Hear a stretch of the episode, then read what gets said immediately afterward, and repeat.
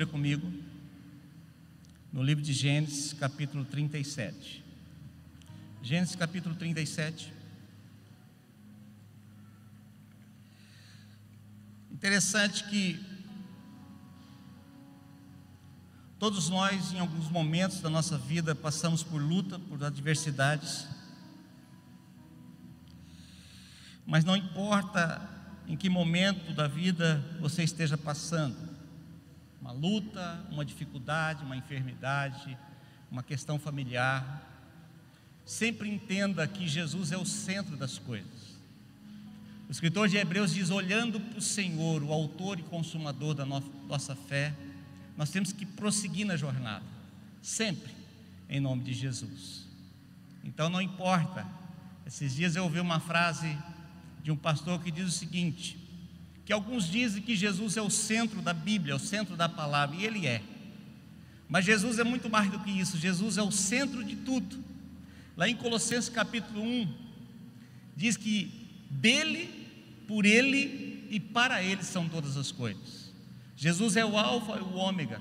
Então não importa as suas adversidades, não importa as situações difíceis que você tem enfrentado, sempre coloque Jesus no centro da sua vida né, o centro da sua fé, e as coisas vão tomar um novo rumo. Deus vai te sustentar, Deus vai te fortalecer, Deus vai te dar graça e vai te conduzir em vitória, em nome de Jesus.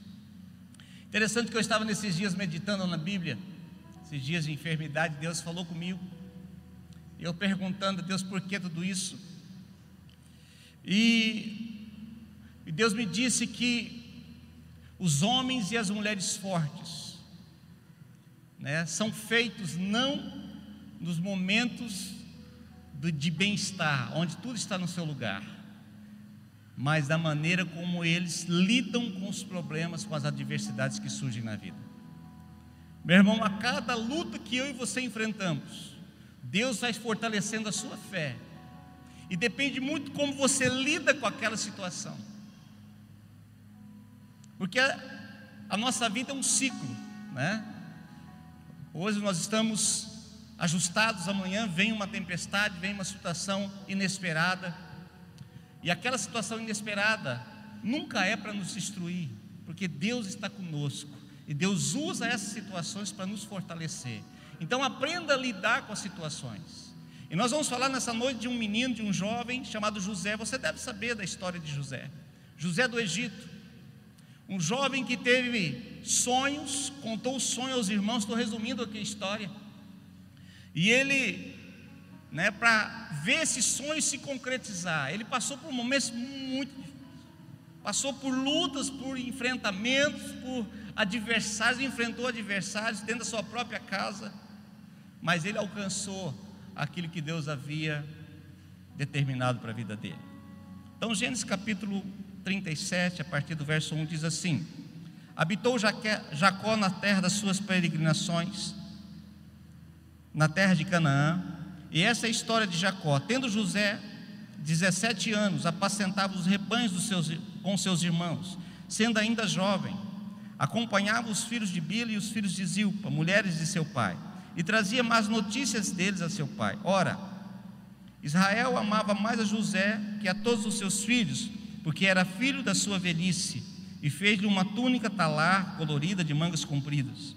Vendo, pois, seus irmãos que o pai amava mais a José do que a todos os outros filhos, odiaram-no e já não lhe podiam falar pacificamente. Teve José um sonho e o relatou aos seus irmãos, por isso o odiaram ainda mais. Pois lhe disse: Rogo-vos, ouvi esse sonho que tive. Meu irmão, quando nós olhamos para a vida de José, nós aprendemos como se alcançar o sucesso, como se ter, como se alcançar, né, é, como você chegar a ser um homem ou uma mulher forte.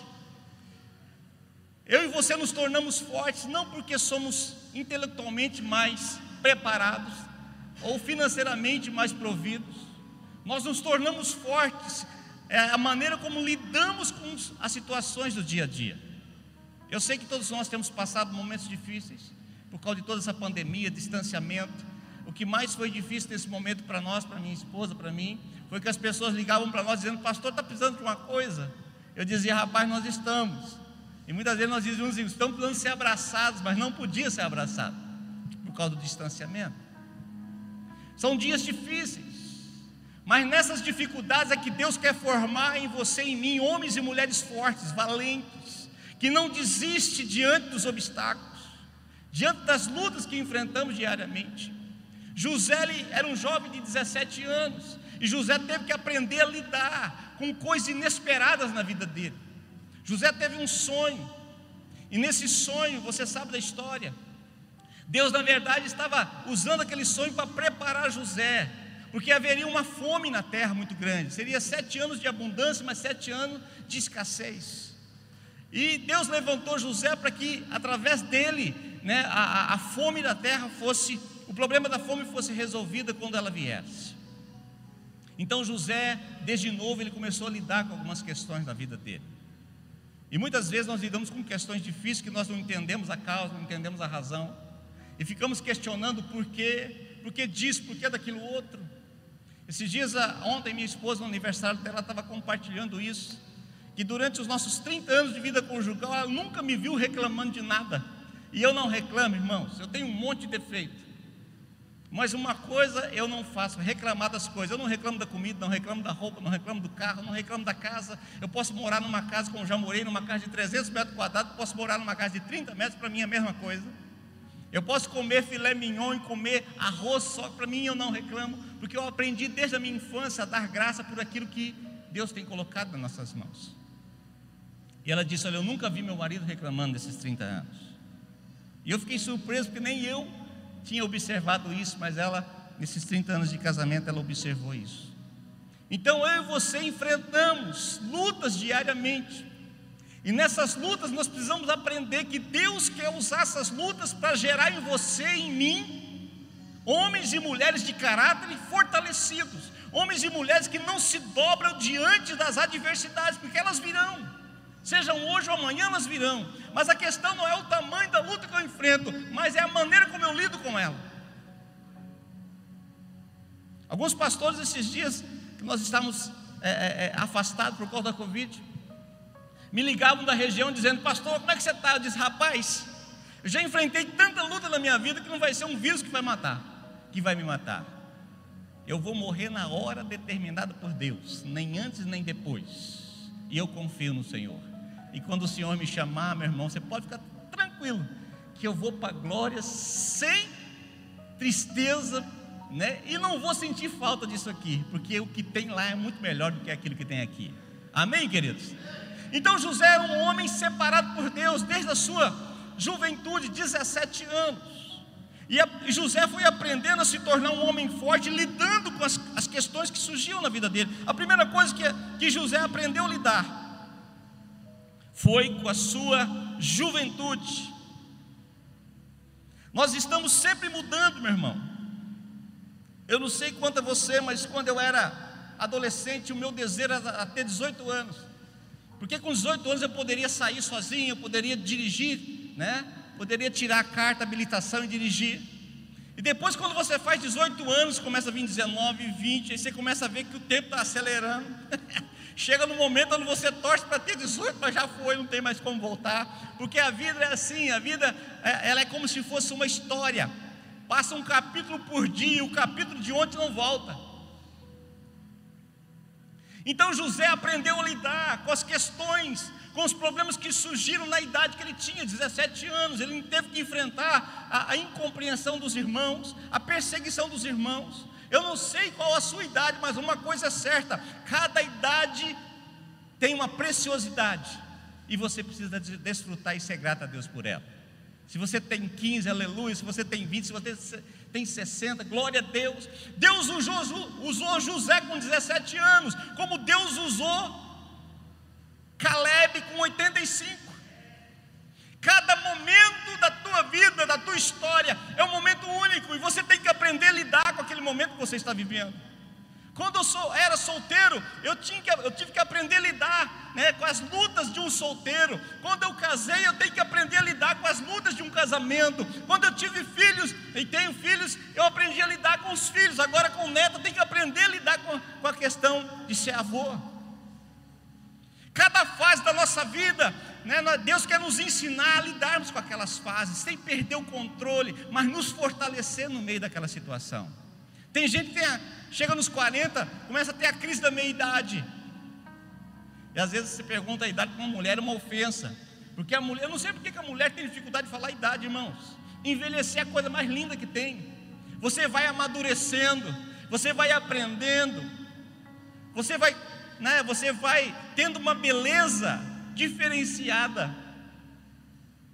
E eu fico feliz com o tempo que eu estou vivendo hoje. E eu fico pensando, que coisa. Junto com a idade vem a experiência, não é verdade? Vem a maturidade.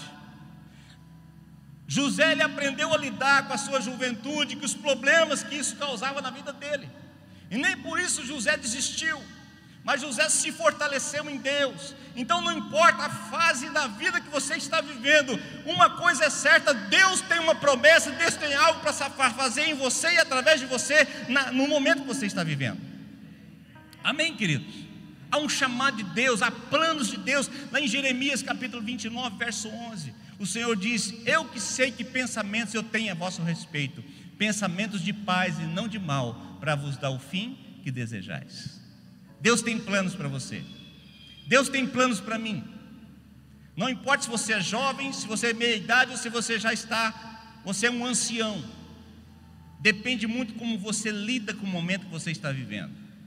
Ora, a promessa, ela pode se cumprir num jovem como José com 17 anos, mas ela pode se cumprir também num homem maduro como Caleb com 85 anos, ou na vida de um homem Abraão com 100 anos, que teve, foi pai com 100 anos e se tornou pai de uma nação. Não importa, diga, diga assim para a pessoa que está do teu lado, mesmo distante, não importa a sua idade, Deus quer te fortalecer, te ensinando a lidar com esse momento que você está vivendo. Amém, queridos? Glória a Deus.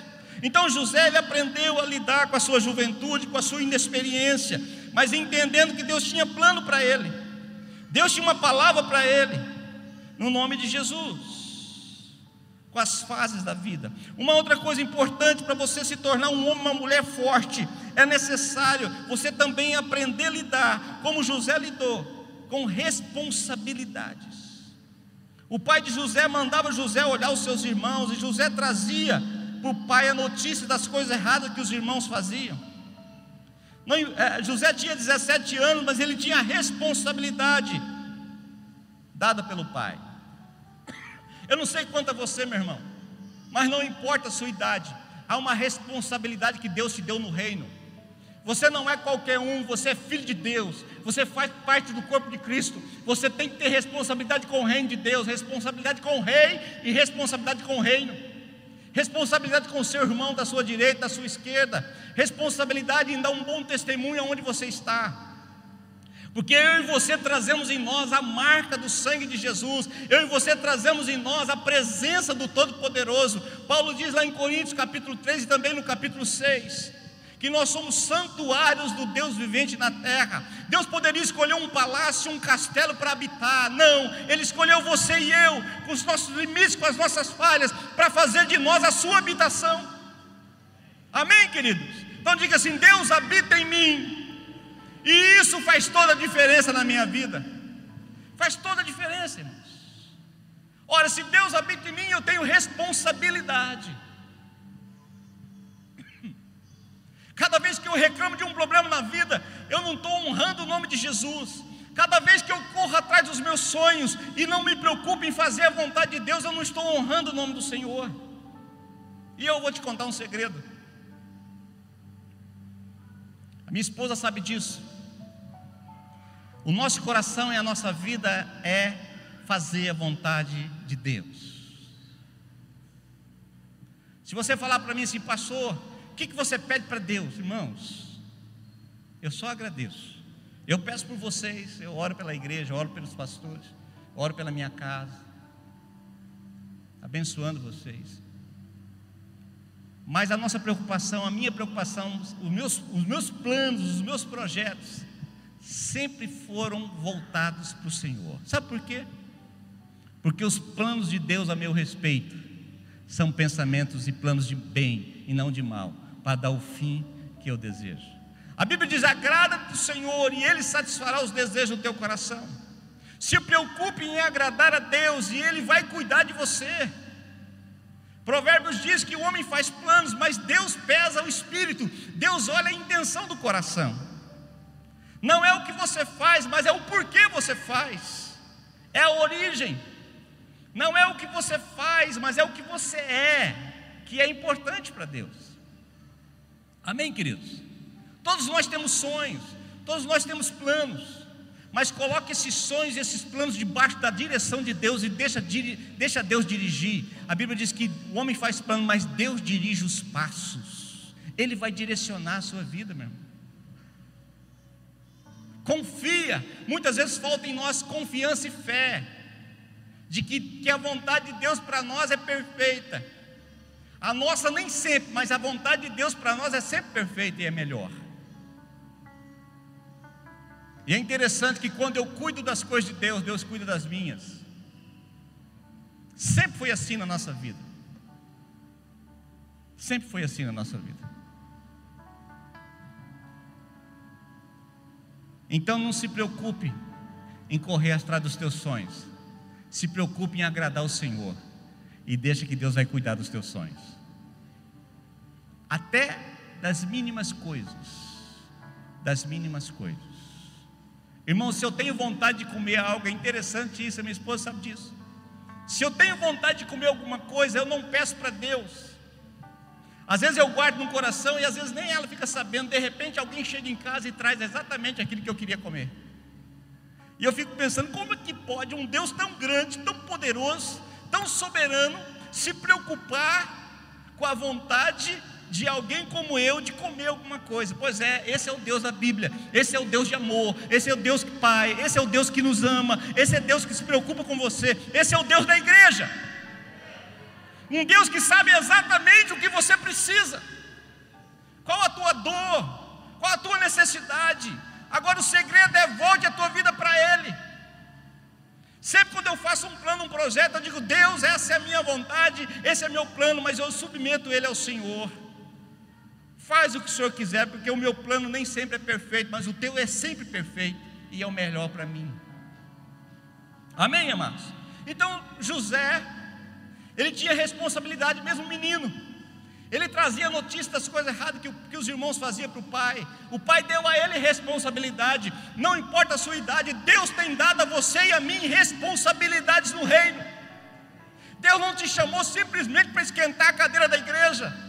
Deus não te chamou para ser um religioso, um frequentador de igreja. Deus te chamou para ser filho e representante dele na terra. A Bíblia diz nós somos embaixadores do reino na terra. Eu já tive em outro país e eu já precisei da embaixada brasileira. E certa vez nós fomos na embaixada brasileira que nós estávamos precisando de uns documentos. E quando nós chegamos na porta da embaixada, dissemos assim: nós somos brasileiros, precisamos falar com o cônsul. O segurança abriu e nós entramos, ele diz: Seja bem-vindo a um território brasileiro. Coisa linda isso, irmão. Você está num país estrangeiro, quando ele abre a porta, você entra na embaixada e diz: Seja bem-vindo ao território brasileiro. Qual que é a tua necessidade? E a gente senta e ele trata a gente com dignidade, você se sente. Sabe por quê? Ali na embaixada, a comida é brasileira. O dinheiro que sustenta aquela embaixada vem do Brasil. Aquele território ninguém pode entrar sem autorização, porque é do Brasil, pertence ao Brasil. Por isso que às vezes quando alguém foge, você vê é, é, em, em, filmes, até em, na vida real, pessoas que fogem, estão fugindo, de repente eles entram na embaixada e ali eles, a polícia não pode entrar. Porque ali é território brasileiro. E se a Bíblia diz que nós somos embaixadores de Cristo na terra, nós somos representantes dele na terra. O sustento vem dele, a língua é dele, a terra é dele, a provisão é dele, tudo vem dele, meu irmão. Nós somos cidadãos celestiais. Então aprenda a lidar com a responsabilidade. Se eu sou embaixador, eu sou representante do céu na terra. Então o que eu faço é irrelevante perto daquilo que eu tenho que fazer para Ele. Então a minha vida, o meu testemunho, aquilo que eu falo, aquilo que eu sou, vai glorificar o Senhor ou não. Essa é a minha responsabilidade. Então José, ele lidou, como José se tornou um homem forte, porque José aprendeu a lidar com as responsabilidades a ele confiadas. Terceira coisa, a Bíblia diz que os irmãos de José, ao ouvir o sonho dele, odiaram José, já não tinha mais simpatia por ele, e José teve que aprender a lidar com o ódio e com a rejeição dos seus irmãos. É interessante que a ferida que mais dói, não é a ferida feita por um estranho, mas é a ferida feita por aquele, aqueles que nós amamos, com as pessoas mais próximas de nós, não é verdade? Se alguém distante fizer alguma coisa, não, tem, não te atinge, não, não atinge você, mas se alguém do lado, alguém da família, alguém que você ama, fizer alguma coisa, isso fere e machuca. E eu e você precisamos aprender a lidar com as rejeições, aprender a lidar né, com, a, com, a, com o ódio que as pessoas desenvolvem por você, sem você dar razão. Certa vez alguém disse assim: se você quer agradar alguém e não quer que ninguém fale mal de você, não diga nada, não faça nada, não seja nada. E é bem provável que alguém irá falar de você. Não é verdade? As pessoas criam aversão por você sem você dar razão, sem você dar motivo. E nós precisamos aprender a lidar com isso. José foi rejeitado pelos seus irmãos, José foi odiado pelos seus irmãos, José foi perseguido pelos seus irmãos, mas José aprendeu a lidar com isso. Ele não deixou que isso tirasse o plano de Deus para a vida dele, ou fizesse ele perder a promessa que Deus tinha para ele. Porque o ser humano é complicado, irmãos. Nada está bom para ele, a igreja não está bom, o serviço não está bom, a casa não está boa. Torcia, orava para morar numa casa melhor, agora mora numa casa melhor, já está reclamando da casa. É igual o carro, a gente anda a pé. Quando compra um carro, fica doido, esse carro é meu, e compra o carro. Depois que compra o carro, ah, começa a achar defeito no carro. Porque o ser humano é assim, nada está bom. Ora, jejua pela, pela menina, porque é a mulher da vida dele. Ora, jejua, casa com a menina, depois que casa começa a ver. É, não é bem aquilo que eu queria. Pois é. Acho que foi o pastor Jaci que contou uma história do náufrago. Acho que foi você que falou isso. Eu não lembro quem falou essa semana para mim. A história do náufrago. Tinha um náufrago que ele sofreu um naufrágio no mar e ele acabou parando numa ilha. E ele ficou naquela ilha durante algum tempo, alguns anos. Depois de um tempo, encontraram aquele náufrago na ilha, só ele, sozinho. Chegando lá, as pessoas chegaram para resgatá-lo, olharam, viram três casas e disseram assim para ele: Mas por que três casas? Se você é sozinho, disse: Não, essa é a casa que eu moro, é a minha casa. E aquela lá? Não, aquela é a minha igreja. E aquela outra casa, a terceira casa, é a igreja que eu saí. Ou seja, ele sozinho na ilha, ele tinha uma igreja, já tinha saído da igreja e construído uma outra igreja, porque não estava satisfeito com ele mesmo.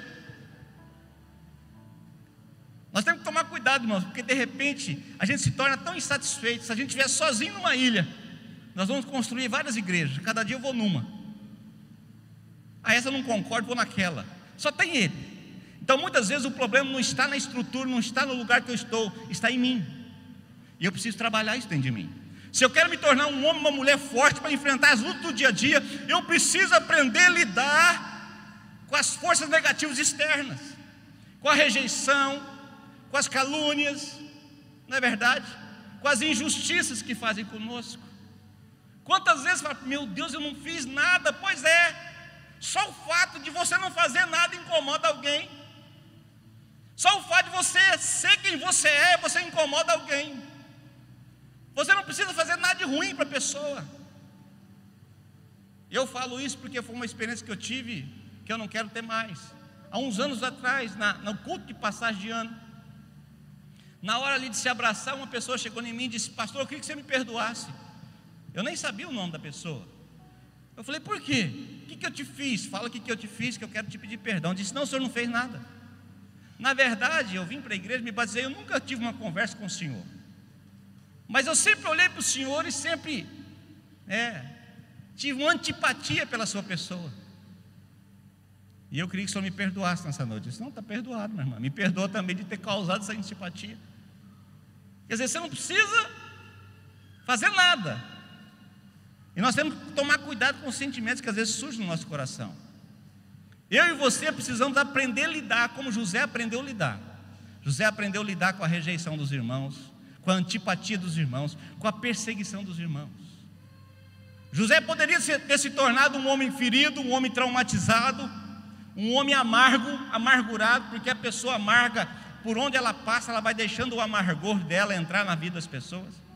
A pessoa está tão ferida, ela começa a sangrar, em quem ela encosta, ela suja de sangue. Precisamos tomar cuidado, meu irmão. Se você tem uma mágoa, alguma coisa, algum amargor dentro de você, se tem uma raiz de amargura, conserte isso logo. Vá na pessoa, acerte, peça perdão. Não fica passando isso para os outros, porque isso vai contaminando. Isso vai te enfraquecendo. Você nunca vai ser um homem, uma mulher forte para enfrentar a luta do dia a dia, se você não aprender a lidar com as rejeições externas, com as injustiças. E é interessante, que lá em Mateus capítulo 5, verso 11, diz que você tem que, que é, bem-aventurado, nas bem-aventuranças, bem-aventurado, feliz, né? quando vos injuriarem, disserem todo mal contra vós. Ou seja, quando você for injustiçado, quando falarem, falarem coisa que você não merece ouvir, aprenda a lidar com isso. Seja feliz, apesar das situações. Uma outra coisa que tornou José um homem forte, que eu e você precisamos aprender com ele, é que José aprendeu a lidar, como lidar com os planos de Deus. Ele aprendeu no decorrer dos dias como lidar. Deus deu a ele um sonho. Ele pode dizer, poderia dizer: Deus, esse é o sonho do Senhor, que o Senhor me deu esse sonho. Não é meu, mas José nunca fez isso. Durante a vida de José toda, você não vê, você vê José sendo vendido pelos, é, é, sendo perseguido, apanhou dos irmãos, jogaram ele dentro de uma cisterna, de um poço. Você não vê José reclamando e amaldiçoando os irmãos. Depois os irmãos vendem José uma, uma caravana de ismaelitas como escravo, e José se torna um escravo. Você não vê José reclamando da escravidão. Depois, quando ele chega no Egito, ele começa a trabalhar na casa de Potifar e Deus prospera ele, e de repente a mulher de Potifar resolve acusar José de assédio, e Potifar acredita e prende José. E você não vê José reclamando na prisão, mas na prisão Deus abençoava José. E José tinha 17 anos quando ele, ele é vendido como escravo. E no Egito, quando ele vê a promessa de Deus se cumprindo na sua vida, ele já tinha, já tinha se passado 14 anos. Ele tinha 31 anos. Quando ele viu o plano de Deus se estabelecendo na vida dele, meu irmão, eu e você precisamos aprender a lidar com os planos de Deus, e entender que os planos de Deus para você são planos perfeitos, planos de bem e não de mal, para te dar o fim que você deseja. Ah, pastor, mas os meus sonhos, os meus sonhos sempre ficam em segundo plano, sabe por quê? Porque os sonhos de Deus são melhores. Os sonhos e os planos de Deus para a minha vida são melhores, e eu preciso aprender a lidar com isso. Muitas vezes falta em nós fé para crermos que aquilo que Deus tem para nós é melhor do que aquilo que eu tenho para mim mesmo. Deus sabe o que é melhor para você amanhã. Sabe por quê? Nós amanhã nós podemos profeticamente crer que será melhor do que hoje, mas só Deus sabe o que vai acontecer com você e comigo amanhã, porque Deus é eterno, Deus olha o ontem, o hoje, o amanhã como se fosse uma coisa só. Deus está fora do tempo, Deus é atemporal. Deus sabe do teu amanhã, então confia nele, coloca os teus planos debaixo da direção dele, deixa ele endireitar os teus caminhos e conduzi-lo conforme a sua vontade. Amém, meu irmão? Buscai, Mateus 6,33, e buscai, pois, primeiro o reino de Deus e a sua justiça, e todas essas coisas serão acrescentadas. Que todas essas coisas você pode ler lá: comida, vestimenta, tudo que você precisa, Deus vai cuidar mas primeiro busque o reino dele. Busque primeiro satisfazê-lo e deixe que ele vai cuidar de você. Cuida das coisas do reino e Deus cuida das suas coisas. José aprendeu isso na sua jornada. José aprendeu como lidar com os planos que Deus tinha para ele, confiar de que Deus ia cumprir. Uma outra coisa importante, José aprendeu a lidar com o preço do sonho. Meu irmão, quando você se dispõe a fazer a vontade de Deus, você vai pagar um preço por isso. Muitas vezes você vai ser incompreendido, muitas vezes você vai ser criticado, porque você se preocupa em fazer a vontade de Deus, não a sua. Mas fica firme, Deus vai cuidar de você, e Deus vai fazer a tua vida florescer, mesmo que esteja no meio do deserto. Há uma promessa de Deus que o justo florescerá, mesmo no meio do deserto. Amém, queridos? Então coloque a tua vida e os teus planos debaixo da direção de Deus. Nesses dias que eu estava doente, eu não tive medo de morrer, eu não me preocupei com isso, irmãos. Nós ficávamos o dia todo deitados no sofá, levantados para fazer comida. Minha esposa levantava, fazia comida, depois nós comíamos e eu lavava a louça. No outro dia eu levantava, fazia comida e ela lavava a louça e a gente voltava para a cama. E eu não desejo isso para ninguém, foi muito difícil. Mas em momento algum eu me preocupei que a minha jornada ia terminar. Eu me preocupei em estar debaixo da direção de Deus e fazer o que Deus me chamou para fazer. E se Deus tem algo para mim fazer, não é a Covid que vai me impedir de fazer. Deus vai fazer no nome de Jesus. Amém, queridos? porque o mais importante não é o que nós queremos, mas é o que Deus quer para nós. José aprendeu a lidar com tudo isso. José se tornou um homem forte, porque ele aprendeu a lidar com as adversidades. Uma outra coisa importante que José aprendeu a lidar foi com a traição, com o preço né, da traição dos irmãos. Quando os irmãos o venderam, quando os irmãos os injustiçou. Meu irmão, é muito difícil quando alguém te trai. É muito difícil mas você tem que colocar Jesus no centro da sua vida. Você tem que tirar os teus olhos do traidor e colocar nos os olhos no Senhor, que é o autor e consumador da tua fé. Amém, amados? E outra coisa importante, José não não se preocupou com o tempo. José aprendeu a lidar com o tempo. 14 anos ele esperou para que a vontade de Deus fosse feita na vida dele. E um dos maiores inimigos nossos é isso aqui, o relógio. Nós olhamos, tudo passa muito rápido. Tudo passa muito rápido. Estamos chegando no Natal de novo, irmãos. Um ano já foi. Que coisa. Às vezes a idade vai chegando e você fica se perguntando, Deus, por que, que algumas coisas ainda não aconteceram na minha vida? Deus é dono do tempo, irmãos creia que Deus faz tudo no tempo certo. A Bíblia diz: mesmo que o homem o tenha por tardio, Deus não tarda nas suas promessas, Ele faz tudo no tempo certo, na hora certa. Deus não, não é um Deus tardio, pelo contrário, Ele faz um tempo determinado. Fala para o teu irmão, fala, Deus tem um tempo especial para a tua vida, para todas as coisas. Não importa se é um ano, dois anos, dez anos, vinte anos. Deus vai fazer aquilo que Ele planejou na tua vida em nome de Jesus, na, vida, na sua casa, na sua família, em nome de Jesus. E uma outra coisa importante, e terminando, José, ele teve sucesso, irmãos. Deus abençoou tanto a vida de José, que ele interpretou o sonho de Faraó. Então Faraó deu a ele a responsabilidade de, nos sete anos de abundância, recolher no celeiro todo o cereal que ele pudesse recolher para que quando viesse os sete anos de, de, fome, ele pudesse, o Egito então pudesse vender e dar, né, e, e, e negociar, e José fez isso. Então, Faraó disse: Olha, abaixo de mim não tem ninguém maior do que você, você vai ser aquele, sobre a tua vida só eu, José. Então, José, o que José falava no Egito era lei, irmãos. Aquele menino que saiu traído, odiado pelos irmãos, foi vendido como escravo, ficou numa, numa prisão, agora se torna um príncipe no Egito, o administrador do Egito. E ele começa então a prosperar, e Deus o abençoou tremendamente, ao ponto da, da, da, da comida acabar lá na terra dos seus pais, dos seus irmãos, e eles virem comprar. E você, eu não vou falar da história por causa do tempo, mas os irmãos vêm comprar comida ali com José. Quando José vê os irmãos, você imagina, irmãos, 14 anos sem ver os irmãos. Os irmãos estavam do mesmo jeito, que já eram adultos, mas José era adolescente, ele cresceu e estava já é, vestido tipicamente com as vestes do Egito. Os seus irmãos não o reconheceram. Quando os irmãos é, chegam, o trata de Senhor, se curvam diante dele e se cumpriu o sonho que ele havia tido há 14 anos atrás, os irmãos se dobrando diante dele para comprar comida.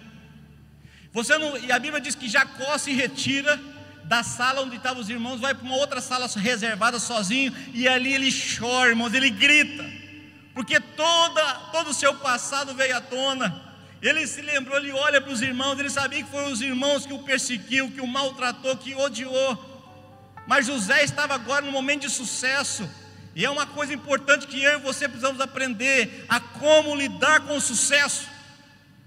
Lidar com o fracasso não é difícil. Você busca força ali, você levanta, vai, enfrenta, mas lidar, lidar com o sucesso é problemático, porque a Bíblia diz que o homem é provado pelos louvores que recebe.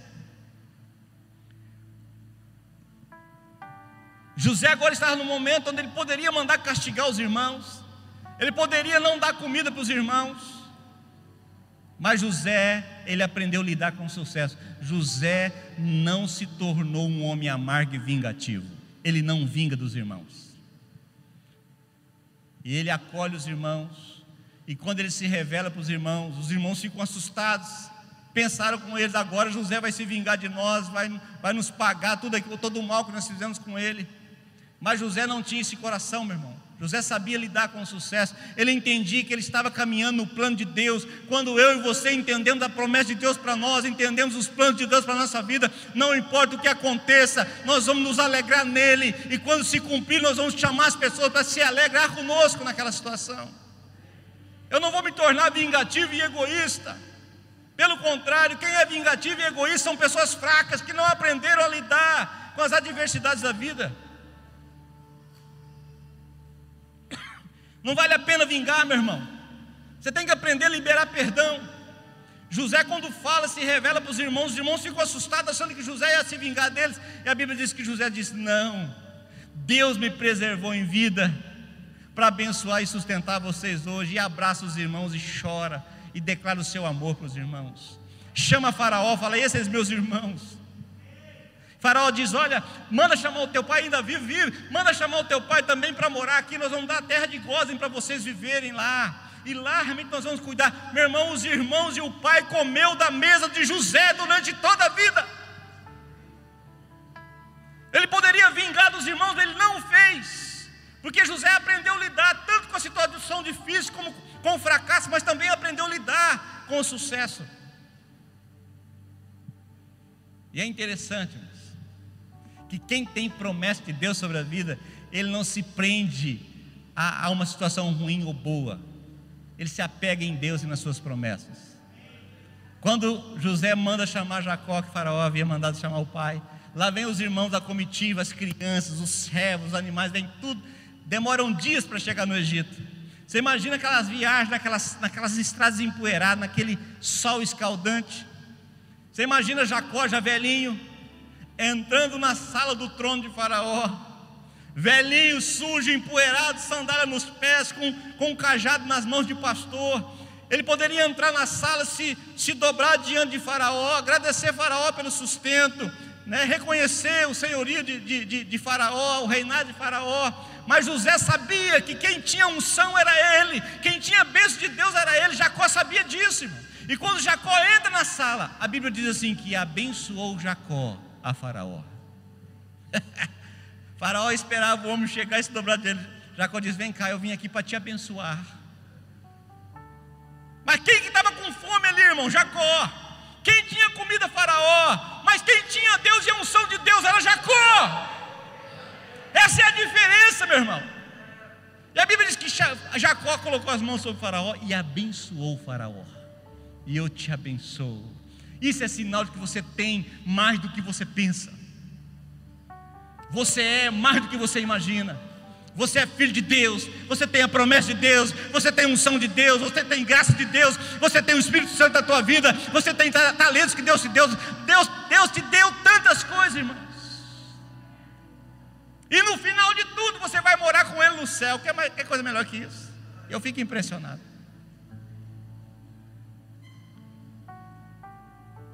Se trata de mim, de você, se trata dele. Esses dias eu estava orando, eu falei para Deus, eu quero. Eu, eu tenho minhas falhas, eu tenho minhas dificuldades. Eu quero orar por essa situação. Mas aqui não se trata de mim, Senhor, se trata do Senhor. E o Senhor é puro, perfeito, poderoso. Eu não posso fazer, mas o Senhor pode. O que eu posso fazer é orar e crer. Quem faz é o Senhor. E Deus faz, irmãos. Deus faz. Deus faz. Quer se tornar um homem forte, uma mulher forte?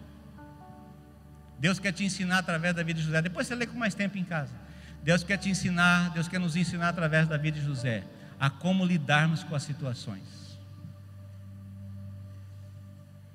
O que faz uma pessoa forte não é a sua cor, a sua formação acadêmica, os seus recursos financeiros, mas é como ele lida com os problemas, com as adversidades da vida. Como ele lida. Sabe qual é a diferença daquele que crê em Deus daquele que não crê? Eles enfrentam, o que crê em Deus enfrenta as lutas, o que não crê enfrenta do mesmo jeito. Tem problema conjugal, tem problema financeiro, tem problema de saúde, todos têm, enfrentam as mesmas lutas. A diferença é que aquele que crê em Jesus deveria, pelo menos deveria, aprender a lidar com aquilo.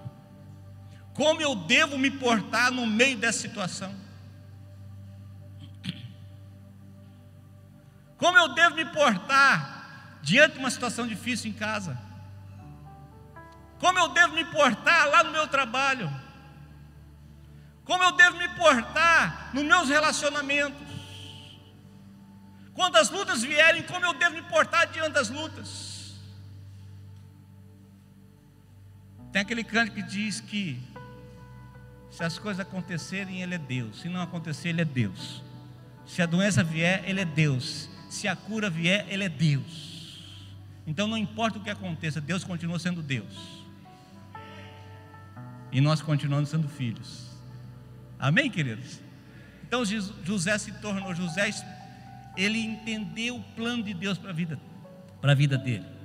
Pagou o preço por esse plano, mas aprendeu a lidar com as fases da vida dele. Ele aprendeu a lidar com a, com a sua juventude, ele aprendeu a lidar com as responsabilidades confiadas a ele, ele aprendeu a lidar com o ódio e a rejeição dos irmãos, ele aprendeu a lidar e a entender os planos de Deus e o preço desses planos, ele aprendeu a lidar com a traição das pessoas com as mentiras, com as injustiças. Ele aprendeu a lidar com o tempo e ele aprendeu a lidar com o sucesso. Por isso que José foi o homem que foi. Um exemplo para mim e para você. Que nesses dias eu e você possamos aprender o caminho de nos tornarmos mais fortes aprendendo a lidar com cada momento da nossa existência. Como eu lido com isso? Como eu enfrento aquilo? Amém, queridos? Vocês lembram de Jesus quando ele estava andando com os discípulos de barco, atravessando de uma margem para outra? Houve uma tempestade, vento e onda alta, e vento e água entrando no barco. Os discípulos desesperados, os doze correndo de um lado para o outro, tirando água do barco, apavorados, procuraram Jesus. Sabe onde Jesus estava? Dormindo. Quem andou de canoa sabe disso, barco pequeno em mar, meu irmão. É difícil dormir. Esses transatlânticos é complicado, você está andando no corredor do navio, ele fica assim, ó. Você vai sentindo zonzura. Você imagina um barquinho pequeno com 12 homens. E Jesus dormindo, irmão e a água entrando, e o vento soprando, e o mar revolto, e os discípulos desesperados: Senhor, nos ajuda, acorda, socorre-nos, que nós estamos perecendo. Jesus levanta, dá uma espreguiçada. a luta não era a mesma? Era.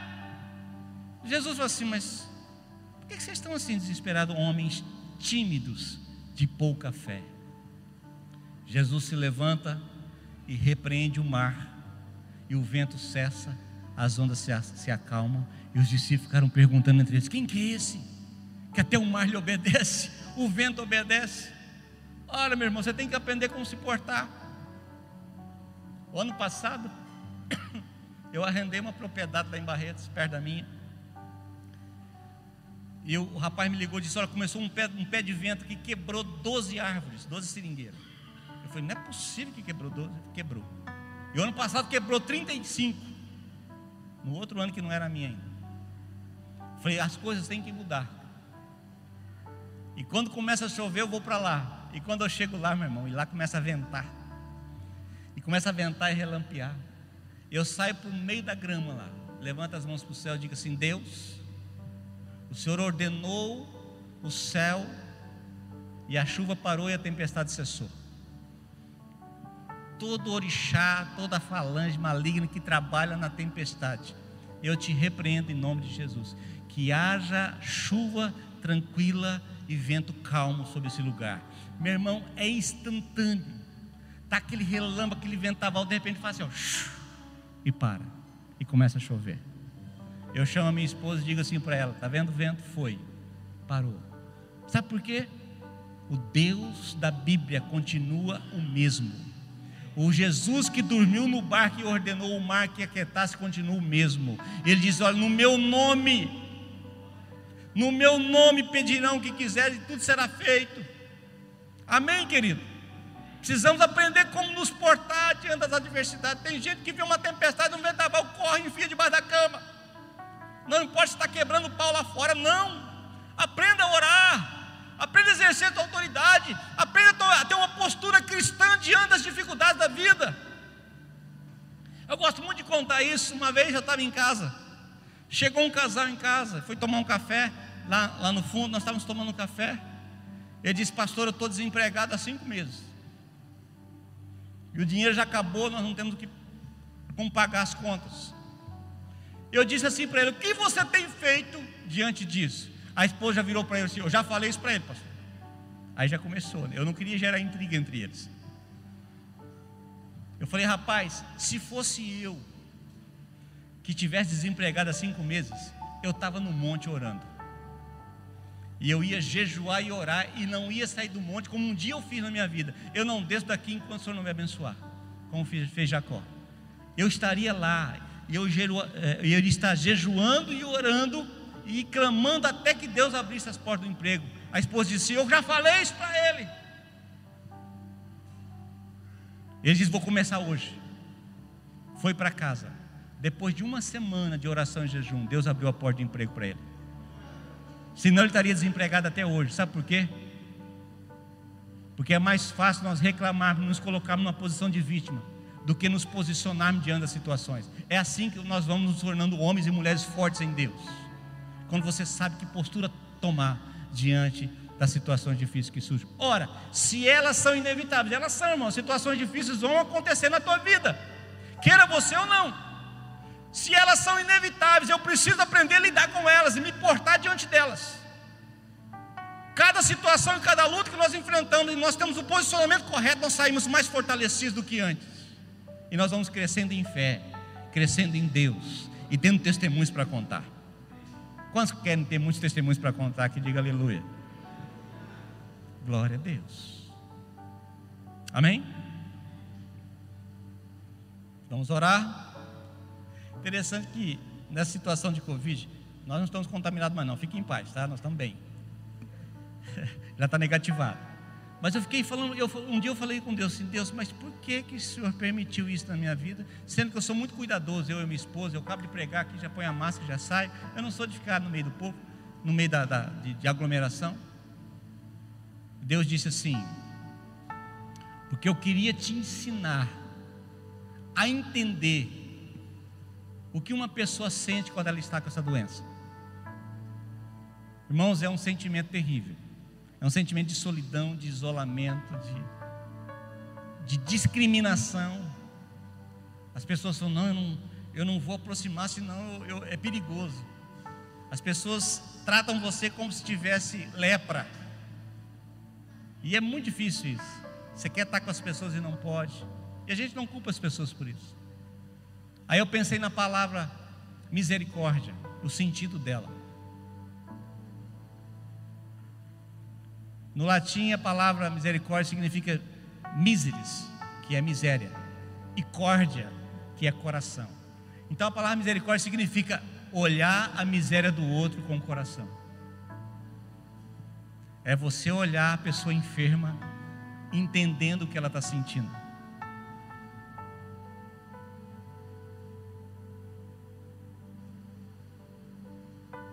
E nós saímos dessa enfermidade mais fortalecidos na fé do que antes. Sabe por quê? Porque nós aprendemos a confiar no nosso Deus, entendendo que Deus está no controle de tudo, irmãos. Nada, não adianta você ter. A Bíblia diz assim, o salmista diz assim: olha, não adianta o homem ficar desesperado, trabalhar, correr de um lado para o outro. Se o Senhor não guardar a casa, em vão vigia o sentinela. Se o Senhor não edificar a casa, em vão trabalha aqueles que edificam. Não adianta você ficar desesperado com medo. Eu me protegi muito e aconteceu, não sei onde peguei. Aqui não foi, tenho certeza. Eu fiz uma viagem para Goiânia, talvez foi nessa viagem, não sei. Também não me preocupo com isso. Uma coisa é certa, quem teve contato comigo nesses dias não ficou contaminado. No casamento da filha do Juliano, porque quando eu senti o primeiro sintoma, eu já fui para o sítio. Mas eu, eu aprendi na minha vida nesses 20, 27 anos de ministério. 28. Eu aprendi que nós vamos nos fortalecendo à medida que nós vamos aprendendo a lidar com as questões que surgem diariamente nas nossas vidas. Com o fracasso, e com sucesso. Não é porque eu enfrentei um fracasso na vida que eu sou um fracassado.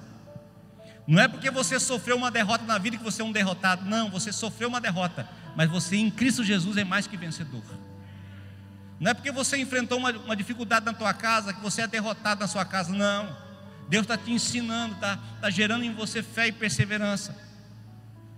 Aquilo que a Bíblia diz que você é, você é. Não é aquilo que as situações dizem. Aquilo que a Bíblia diz que eu sou, eu sou. Aquilo que a Bíblia diz que eu tenho, eu tenho. Aquilo que a Bíblia diz que eu posso, eu posso. Amém, queridos? Glória a Deus. Vamos ficar em pé e vamos orar.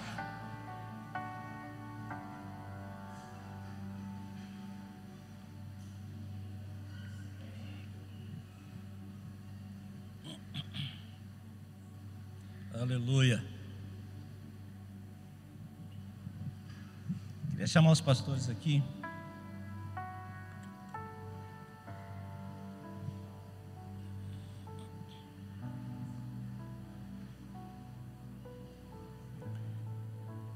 Quantos aqui têm enfrentado lutas na vida? Deixa eu ver. Seja bem-vindo ao time. Todos nós enfrentamos. E talvez as minhas sejam até mais, mais fortes do que a sua. Mas o que nos torna homens e mulheres fortalecidos, renovados em Deus, é a maneira como nós lidamos com cada situação que acontece, com cada situação que enfrentamos na nossa vida.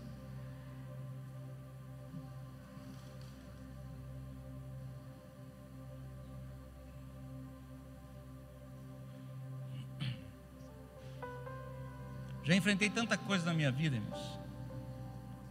E às vezes a minha esposa fala assim: como é que você consegue se manter tão calmo? Eu já fiz casamento onde um noivo desmaiou no altar. Eu fiz casamento onde, no campo, onde a gente estava fazendo casamento e o fogo pegando na cana e o fogo vindo atrás dos noivos. fiz casamento onde a tempestade estava formada e a mãe da noiva fica assim: Pastor, anda logo, anda logo. Anda logo, vai chover, anda logo, vai chover.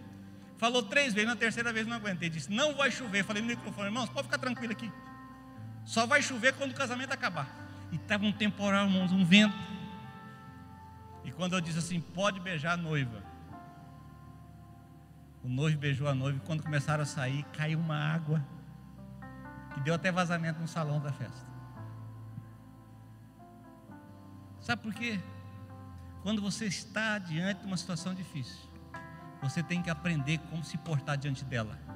Porque depois que ela passar, você vai estar mais fortalecido em Deus. Amém, queridos?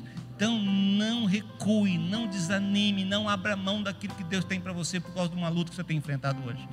Enfrente essa luta de pé, com a cabeça erguida, confiando em Deus, colocando Jesus como centro da tua vida e deixa que o resto ele cuida. E daqui a pouco o choro pode durar uma noite, mas a alegria virá pela manhã. Amém, queridos? Feche os seus olhos, vamos orar. Feche os seus olhos, levante as suas mãos ao céu. Obrigado, Pai, por essa noite. Obrigado pela tua santa e bendita palavra. Obrigado porque com, com esse menino de 17 anos chamado José nós aprendemos tantas coisas. José alcançou o sucesso, Senhor, porque ele aprendeu a se portar diante das adversidades. Coisas que ele não planejou aconteceram, mas ele não se deixou levar por elas. José não se tornou um homem amargurado, um homem ferido, um homem triste, murmurador e ingrato. Mas José se calou, porque ele confiava que aquele que fez a promessa era fiel para cumprir. Se Deus prometeu, Ele é fiel para cumprir. Não importa a tempestade ou o tamanho da tempestade. A promessa que Deus tem para mim e para você, o plano que Deus tem para mim e para você é maior do que qualquer tempestade, é maior do que qualquer obstáculo. Fale com Deus agora, levante as suas mãos e diga: Deus, eu creio eu creio, Senhor, que a boa obra que o Senhor começou na minha vida, o Senhor é fiel e vai completar. Eu creio que o Senhor pode todas as coisas. Eu creio que o Senhor pode fazer o deserto florescer. O Senhor pode abrir fontes no vale. O Senhor pode trazer à existência aquilo que não existe, como se já existisse. O Senhor pode abrir o mar o Senhor pode fazer a água sair da rocha. O Senhor pode fazer o maná cair do céu. O Senhor pode fazer o vento cessar e as ondas cessarem. O Senhor é todo poderoso. Nos ajude, Senhor, a nos fortalecer a cada dia. Enfrentando, Senhor, lidando com as adversidades lidando com situações difíceis, mas também, também aprendendo a lidar com o sucesso. Em nome de Jesus, Pai. Em nome de Jesus,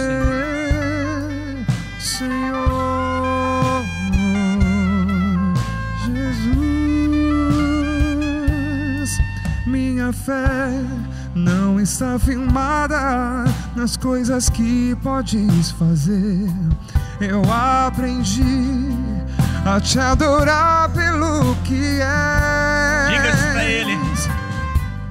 Dele veio sim, eu amei. Somente dele, mais ninguém. A Deus seja o louvor.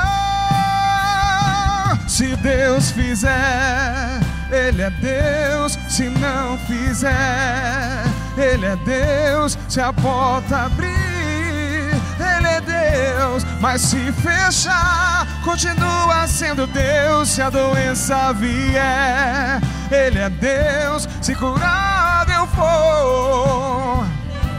Se tudo der certo, Ele é Deus, mas se não der, continua sendo Deus.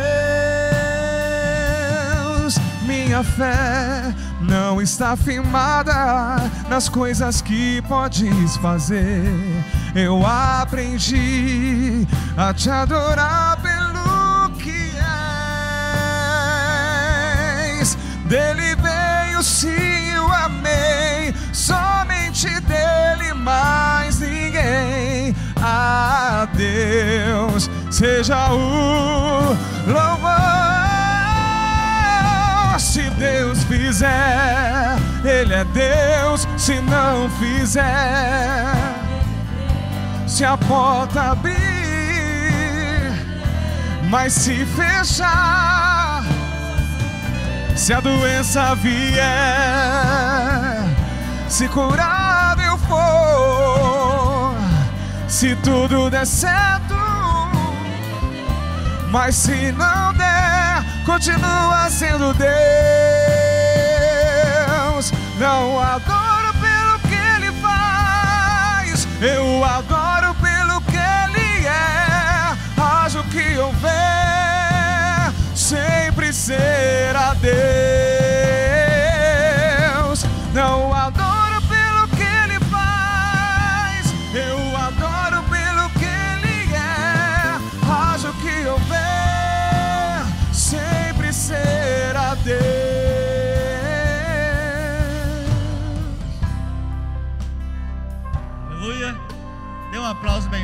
Ele.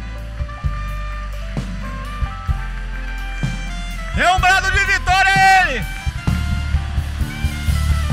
Se Deus Oh, fizer, aleluia!